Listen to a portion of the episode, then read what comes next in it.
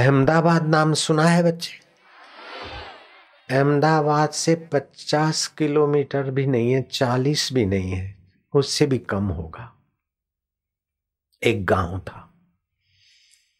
जैसे दिल्ली और दिल्ली के पास का गाँव, वहाँ प्रताप सिंह के घर बालक का जन्म हुआ 1770 में। लड़के का नाम रखा प्रीतम, लेकिन बेचारे की आँखें काम नहीं कर रही थी। मतलब सुरदास था। कुछ वर्षों में बाप भी मर गए, माँ भी मर गई और अनाथ बच्चा दस साल की उम्र में अहमदाबाद लोकल स्टेशन में बैठता और आनंद तक के पैसेंजरों के सामने हाथ फैलाता, ढपली बजाता। दो पैसा दे दो बाप। खाने को दे दो माई बाप नहीं उस बच्चे को पता ही नहीं था कि बाहर के माए बाप मर जाने पर भी जगत का माए बाप मेरे साथ है, उसको पता नहीं था। एक बार कोई सत्संगी लोग उस लोकल में बैठकर नडियाद से आगे आनंद है। संदेशर है, वहाँ कथा हो रही थी। बोले, बेटा, तू भीख मांग मांग के कब तक कभी किसी के बरामदे में सोता है, लोग तुझे लाते मारते तो जगत का माई बाप को भूल कर तू संसारियों के आगे कब तक हाथ फैलाएगा?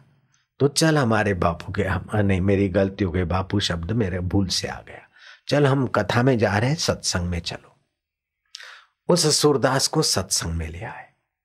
एक दिन सत्संग सुना। सत्संग में जाने से एक एक कदम चल के जाते तो एक एक यज्ञ करने का फल होता है। बैठते तो भक्ति में समय गिना जाता है। सुनते तो ज्ञान योग होता है और जब साथ में मिलकर कीर्तन करते हैं तो हमारी रग रग नस नस में भगवान की ऊर्जा का संचार हो जाता है। बेटे, कथा में चल। वो प्रीतम सूरदास कथा में गया। एक दिन, दो दिन, दोपहर को लोग भोजन करते तो सब खाते तो सूरदास को कौन मना करेगा? खाया जब मंत्र दीक्षा का मौका मिला तो वो महंत का नाम था भाई दास जी महाराज। बापू ने यहाँ मैंने गलती से बापू बोला। मेरी कथा में नहीं आया था, महंत भाई दास की कथा में था। फिर गुरु मंत्र, भाईदास ने कहा कि ये गुरु मंत्र गोविंद राम जी देंगे। ये बड़े अच्छे ऊँचे संत गुरु मंत्र लिया, प्राणायाम करके फिर गुरु मंत्र जप करता था। धीरे धीरे जप करने से उसकी कुंडली शक्तियाँ जागृत हुई। सूरदास बालक की विद्या शक्ति ऐसी जगी कि वो जब बोले तो शास्त्र बोलने लगे। एक नहीं, दो नहीं, चार चार विद्वान उसके चारों तरफ़ बैठते और जो बोलते जाए, शास्त्र बने। और देर सबेर लोगों को पता चला और लोग उसको भगवान का रूप मानने लगे। और उस प्रीतम बालक का नाम पड़ा संत प्रीतम दास। मैं आपको सच कहता हूँ और इंक्वायरी कर सकते हो। प्रीतम दास ने जो बोला, वो विद्वानों ने लिखा और कुछ तो पुस्तकें छपी और कुछ अभी तक हस्तलिखित प्रतियाँ संदेशर नडियाद आनंद के बीच संदेशर है। गुजरात में, बड़ौदा के पहले। नडियाद आनंद आता है, उधर संदेशर है, मशहूर जगह है। रोमा रोला तत्व चिंतक विश्व में प्रसिद्ध आदमी। रोमा रोला के ट्रस्टी भारत में आए। कोई ऐसे संत का कुछ ज्ञान मिले ताकि हमारे विद्यार्थी और हमारे यहाँ के लोग वाइन पीने में, डिस्को करने में, लवर लवरी करने में सत्यानाश हो रहा है हमारे देशों में। सात, दस आदमी के पीछे सात आदमी को चैन की नींद नहीं आती। तुम्हारी भारतीय संस्कृति का कोई प्रसाद लोगों ने बताया कि हरिद्वार और इधर उधर क्या भटकते हो संदेसर में जाओ। संदेसर में प्रीतम दास की समाधि है। वे आँखों से बाहर से आँखें नहीं थी, लेकिन प्रज्ञा चक्षु थे। गुरु मंत्र जपते और ध्यान करते तो उनकी अंदर की आँखें खुल गई। वो जो बोले, वो शास्त्र और लोगों का मंगल करने वाली वाणी है। तो रोमा रोला के ट्रस्टी वे हस्तलिखित प्रतियाँ अब ले गए हैं विदेश में और उसका अनुवाद कराएँगे। ऐसे एक दूसरे सूरदास थे और उन्होंने जो बोला, बाईस हज़ार श्लोकों का ग्रंथ बन गया ओमकार की महिमा पर और वो थियोसॉफिकल सोसाइटी में आज भी उन्होंने संभाल के रखा है। थियोसॉफिकल सोसाइटी का नाम जिसने सुना है, हाथ ऊपर करो। विदेशी लोग उनका संचालक मैं अनाथ हूँ, मैं हार गया, मैं पढ़ने में फेल हो गया और मूर्ख कुछ भाग जाते, कुछ एकदम कायर होते, आत्महत्या करते। आत्महत्या करने वाले को मनुष्य की हत्या का तो पाप लगता है, लेकिन सात जन्म तक वो फिर फिर से हत्या करके प्रेत की योनि में भटकता है। आत्महत्या करने वाले व्यक्ति को कंधे पर उठाकर शमशान में ले जाने वालों को भी पाप लगता है। इतना गहरा पाप उसके लिए कहा गया है। इसलिए आत्महत्या का सोचना भी ठीक नहीं और करना तो महापातक है। कोई है क्या ऐसा कायर? जो आत्महत्या का सोच ले, सुसाइड करने का सोच ले, नपास हो गए तो कोई बात नहीं, फिर से उद्यम करेंगे। ये हो गया, वो हो गया, भाग गए, आत्महत्या कर लिया। नहीं, सुसाइड करना, आत्महत्या करना खतरनाक पाप है। जगत का स्वामी जीवित है, हम अनाथ कैसे? जगत का पति जीवित है तो हम विधवा कैसे? उद्यम, साहस, धैर्य, बुद्धि, शक्ति और पराक्रम। ये छह गुण तुम्हारे जीवन में होंगे तो फिर आंधी तूफ़ान आएँगे, लेकिन तुमको दबा नहीं सकेंगे। पक्का करो बेटे, जहाजों को डुबा दे उसे तूफ़ान कहते हैं। जहाजों को डुबा दे उसे तूफ़ान कहते हैं। जहाजों को डुबा दे उसे तूफ़ान कहते हैं। जहाजों को डुबा दे उसे तूफ़ान कहते हैं। तूफानों से टक्कर ले उसे इंसान कहते हैं। तूफानों से टक्कर ले उसे इंसान कहते हैं।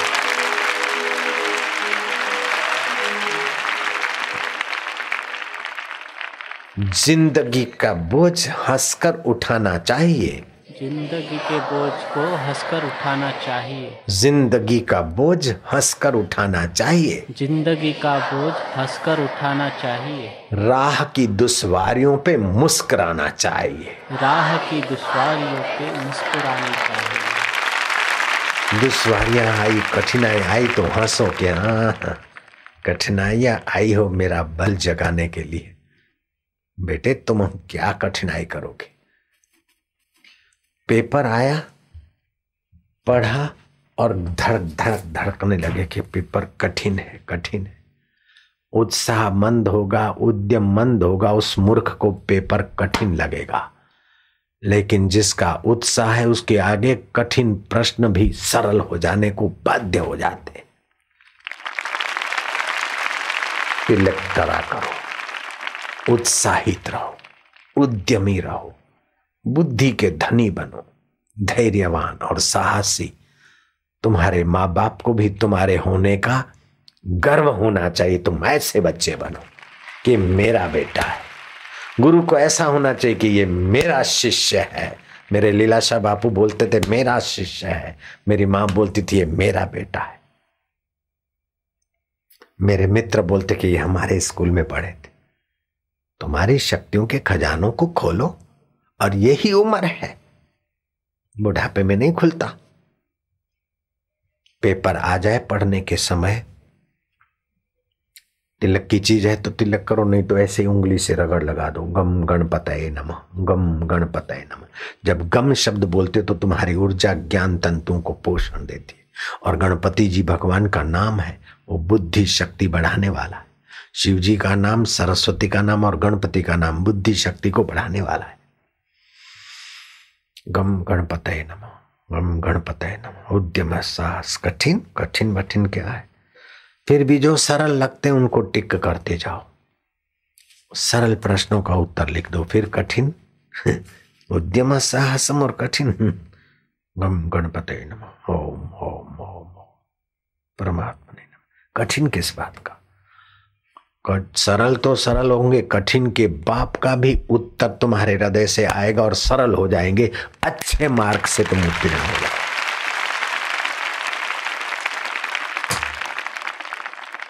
हमें रोक सके ये प्रश्नों में दम नहीं, हमसे प्रश्न है, प्रश्नों से हम नहीं। काहे को डरना तुम किसी को न बताओ तो मैं मेरी प्राइवेट बात बता दूँ तुमको। बता दूँ बच्चे? किसी को बोलना नहीं हाँ? मैं कभी सुबह रोज सैर करता हूँ तो कभी देहातों में, खेतों में सैर करने जाता हूँ तो खेत के आसपास गाँवों के कुत्ते भोंकते। तो जब कुत्ता भौंकता है तो मैं जानबूझकर दौड़ता हूँ। मैं डर गया ऐसा तो कुत्ता तो मेरा पीछा करता है। और कुत्ते की मिसिस भी मेरा पीछा करती है। और उसके बेबी बॉयज़ भी मेरा पीछा करते हैं। और जब कुत्ता भौंकता और मैं खड़ा हो जाता हूँ उसके सामने देखता हूँ। ओम, उनकी पूंछ दब जाती है। तुम भी करके देखना, बिल्कुल पक्का है। तो विघ्न, बाधा और प्रॉब्लम कुत्ता और उसका परिवार जैसा है। जो लोग बीमार बीमार, बीमारी समझती कि यहीं रहने जैसा है, अपने परिवार को बुलाओ। भूख नहीं लगती बुखार आ गया। ए, ए, चल नहीं सकती। ए, तो जोंडस भी वहीं आ जाएगा। मलेरिया है या फलाना है और बीमारी भी आ जाएगी। किडनी के प्रॉब्लम भी आ जाएँगे। लेकिन बुखार आए जोंडस आया ओम ओम ओम मैं फिर से जवान हो गया। आप तंदुरुस्त रहने का भी उद्यम करिए। पढ़ाई में भी उद्यम करिए और भगवान को पाने में भी उद्यम करिए। आपका तो कदम कदम पे भगवान सहायता करें। हरिओम हरिओम जब डर और भय आए तो हरि, जो पाप, ताप को, दुखों को, भयों को हर ले वो है हरि। ओम माना सारे ब्रह्मांड में जो परमात्मा की चेतना फैली है, वो मेरे साथ होने लगेगी। हरिओम हरिओम हरिओम हरिओम हरिओम ओम हरिओम ओम ओम। बोंदू से बोंदू विद्यार्थी हो, डरपोक से डरपोक, अगर इस प्रकार का थोड़ा जप करे और पीपल के पेड़ को स्पर्श करे थोड़े। हार्ट की कमज़ोरी हो तो पीपल के पेड़ को स्पर्श करे। दम्मे की बीमारी हो, पीपल के पत्तों को छायों में सुखा दे और फिर उसको जला दे राख कर दे। कपड़ छान करके पाँच ग्राम, सुबह पाँच ग्राम शाम को चटा दो। महीने के अंदर दस दस लाख रुपया खर्च किया और दम्मा नहीं छूटा, लेकिन इस इलाज से दम्मा ठीक हो जाता है। शनिवार को पीपल देव को जल चढ़ाने से बुद्धि शक्ति में मदद मिलती है। अगर बुद्धि, शक्ति और पराक्रम में आगे बढ़ना हो तो सारा सत्य मंत्र जप करे। अथवा तो सारस्वती मंत्र के साथ शुक्ल पक्ष की अष्टमी या नवमी से आरंभ करे। लाल पुष्पों से सरस्वती का पूजन कर ले, गणपति का पूजन कर ले, रामचरित मानस का पाठ करे महीने में एक बार। महीने में एक बार रामचरित्र मानस का पाठ करे, बारह महीने में कैसा भी बोंदू हो, बुद्धिमान हो के रहेगा, ऐसा महापुरुषों का अनुभव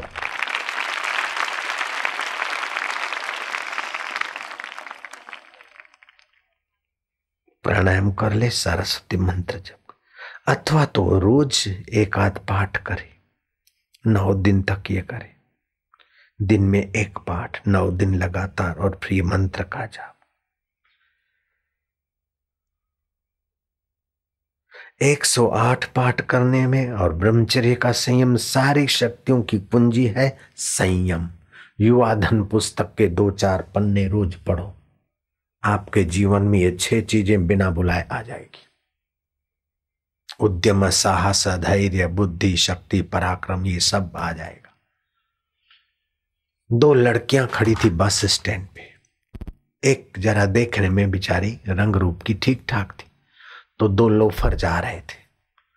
उन लोफरों में से एक ने कहा कि, अरे यार, देख, खुदा कसम, आज तो बस अड्डे पर, बस स्टैंड पर दिन को चाँद उगा है। क्या खूबसूरती है। लड़की समझ गई कि इन बदमाशों के मुँह पे जूता लगना चाहिए।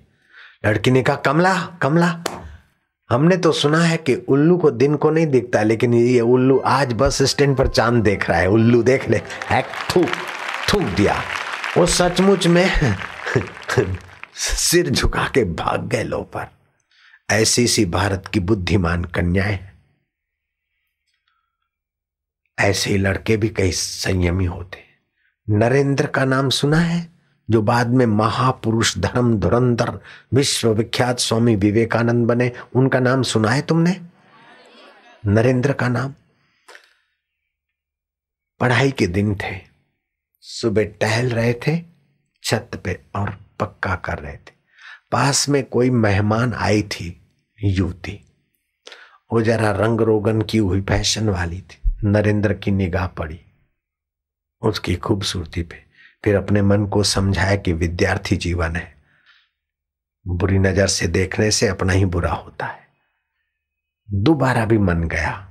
अपने कान को पकड़ के बोले, अब तीसरी बार देखेगा तो तेरी खबर ले लूँगा। हरामी नरेंद्र ने अपने को तमाचा मारा, लेकिन मन तो मन है। वो लड़की जरा नखरे करके इधर उधर से तो उस नरेंद्र को ये बात याद आई कि नहीं आई? कबीर जी बोलते, चल रही ठगनी, ठुमक ठुमक नैनन को क्या ठुमकावे? तेरे हाथ कबीरा नहीं आवे। लेकिन नरेंद्र ने ये बोला, सुना ये मुझे पता नहीं, लेकिन नरेंद्र ने क्या किया? तीसरी बार जब मन गया तो तुरंत नीचे उतरे और अपने रसोई घर में गए। लाल मिर्च आँखों में डाली। बोले, अब देख मज़ा। उसके बाद नरेंद्र का मन बुरी नियत से किसी लड़की के तरफ़ जाने से पाज आ गया होगा। इसी कारण वो नरेंद्र में से धर्म धुरंधर स्वामी विवेकानंद बने। अभी भी दुनिया उनको जानती नेपोलियन बोनापार्ट। नेपोलियन अकलोनी गाँव में किसी हजाम के घर लॉजिंग बोर्डिंग का खर्चा देकर पढ़ाई करते थे, रहते थे, कॉलेज में जाते थे। हजम जरा बूढ़ा था, लेकिन उसकी मिसेस थोड़ी रंगरूट थी, जवान थी। अब जिनके घर रहना और उसकी औरत नेपोलियन को नखरे से परोसे, फिर भी नेपोलियन बच निकला और जब पढ़ाई में सफल होकर नौकरी करने गया, कोई भी खड़ा होता है तो उसको अक्ल दे देना। और बॉस ने कहा कि शत्रु की सेना में जाना है। रात्रि है, आंधी है, तूफ़ान है, पगडंडी बह गई होगी। रास्ता मिलेगा, बोले, यस, सर, ज़रूर मिलेगा। बोले, नहीं मिला तो बोले, मैं खुद बना लूँगा और काम करके आऊँगा, क्योंकि वो संयमी पुरुष था। सफलता पर सफलता उसके चरण चुमते गई। और एक योद्धा जब सेनापति की पद पर पहुँच गया, अपने पुरुषार्थ से अकलोनी गाँव में आया। वो रंगीन चश्मे पहनकर। उस हजाम की दुकान पर मिसिस हजाम जो बैठी थी, उसको पूछा कि, नेपोलियन बोनापार्ट का नाम तुमने सुना? बोले हाँ हाँ ये तो हमारे घर रहता था। लॉजिंग बोर्डिंग का खर्चा लेते थे हम, हमारे घर का, वो तो मेंबर जैसा था। बोले, वो कैसा लड़का था? बोले, उसको दिल नहीं था। नेपोलियन ने संयमी की अदा से चश्मा उतार के देखा। अगर तू जैसा दिल चाहती और ऐसा लवर लवरी जैसा बनता तो हजाम बना रहता। आई एम नेपोलियन बोनापार्ट देख रहे ओह वो बाई कांपने लग गई। अगर मेरे नखरे में ये नेपोलियन आ जाता तो सचमुच हजामत करता रहता। लेकिन संयमी जीवन की पहचान देश में हो चाहे विदेश में हो, जिसने वीर का संयम किया वो किसी भी क्षेत्र में सफल होना चाहे तो सफलता उसके चरण चूमती। सभी सफलताओं की कुंजी है सदाचार। कोई कन्या है, लड़की है तो अभी उसके तरफ़ बुरी नज़र से देखना, अपनी सत्यानाश करना है। लड़के के तरफ़ बुरी नज़र से देखना, अपनी सत्यानाश करना है। युवा धन पुस्तक बड़ी मदद करता है विद्यार्थियों की। ऐसे ऐसे बच्चे बच्चियाँ थे जिनके चालीस टका मार्क आना मुश्किल हो जाता था। आज सौ में से अट्ठानबे और पंचानबे और कहीं कहीं सौ में से सौ लाने वाले बच्चे बच्चियों के कई नाम आते हैं। मेरे दिल खुश होता है। मैं स्कूल के शिक्षकों को, प्रिंसिपालों को धन्यवाद देता हूँ कि ऐहिक विद्या के साथ साथ योग विद्या और आत्म विद्या दिलाने के लिए जो लोग अपने बच्चों को यहाँ तक ले आते हैं वे पृथ्वी पर के देवता हैं, क्योंकि दैविक विद्या बच्चों को दिलाना ये कोई साधारण शिक्षक अथवा स्कूल वालों का काम नहीं। उन बच्चों को और उन स्कूल के प्रिंसिपलों को, उन स्कूल के ट्रस्टियों को, शिक्षक शिक्षिकाओं को मैं शिव जी के तरफ़ से धन्यवाद देता हूँ और तुमको और तुम्हारे माता पिता को भी धन्यवाद देता हूँ। तुम बोलना हाँ ये शिव जी का जो धन्यवाद है। शिव जी कहते हैं पार्वती को। तुम बोलना हाँ? धन्या माता पिता धन्यो धन्या माता पिता धन्यो। गोत्रम धन्यम कुलोद्भव। गोत्रं धन्यं कुलोद्भव। धन्या च वसुधा देवी। धन्या च वसुधा देवी। यत्र स्यात् गुरु भक्तत। यत्र स्यात् गुरुभक्त शिव जी कहते हैं पार्वती उसकी माता धन्य है। उसके पिता धन्य है। मतलब तुम्हारे माता पिता भी धन्य है शिव जी की दुआ से। उसका कुल और गोत्र धन्य है, जिनके हृदय में गुरु भक्ति है, गुरुओं का ज्ञान है। परमात्मा से दिल जोड़ने वाले गुरुओं का ज्ञान हम लोगों का भी दिल परमात्मा से जोड़ देता है। तो तीन प्रकार की विद्या होती है, एक स्कूल, कॉलेज की विद्या, दूसरी योग विद्या और तीसरी आत्म विद्या योग विद्या से आदमी अपना अद्भुत सामर्थ्य पा सकता है। जैसे आपके पास सेलुलर फ़ोन है तो चालू कार में भी तुम कहीं संबंध जोड़कर बातचीत कर सकते हो ना ऐसे योग विद्या से आदमी सूक्ष्म देवी देवता और रिद्धि सिद्धियों के साथ कांटेक्ट कर सकता है।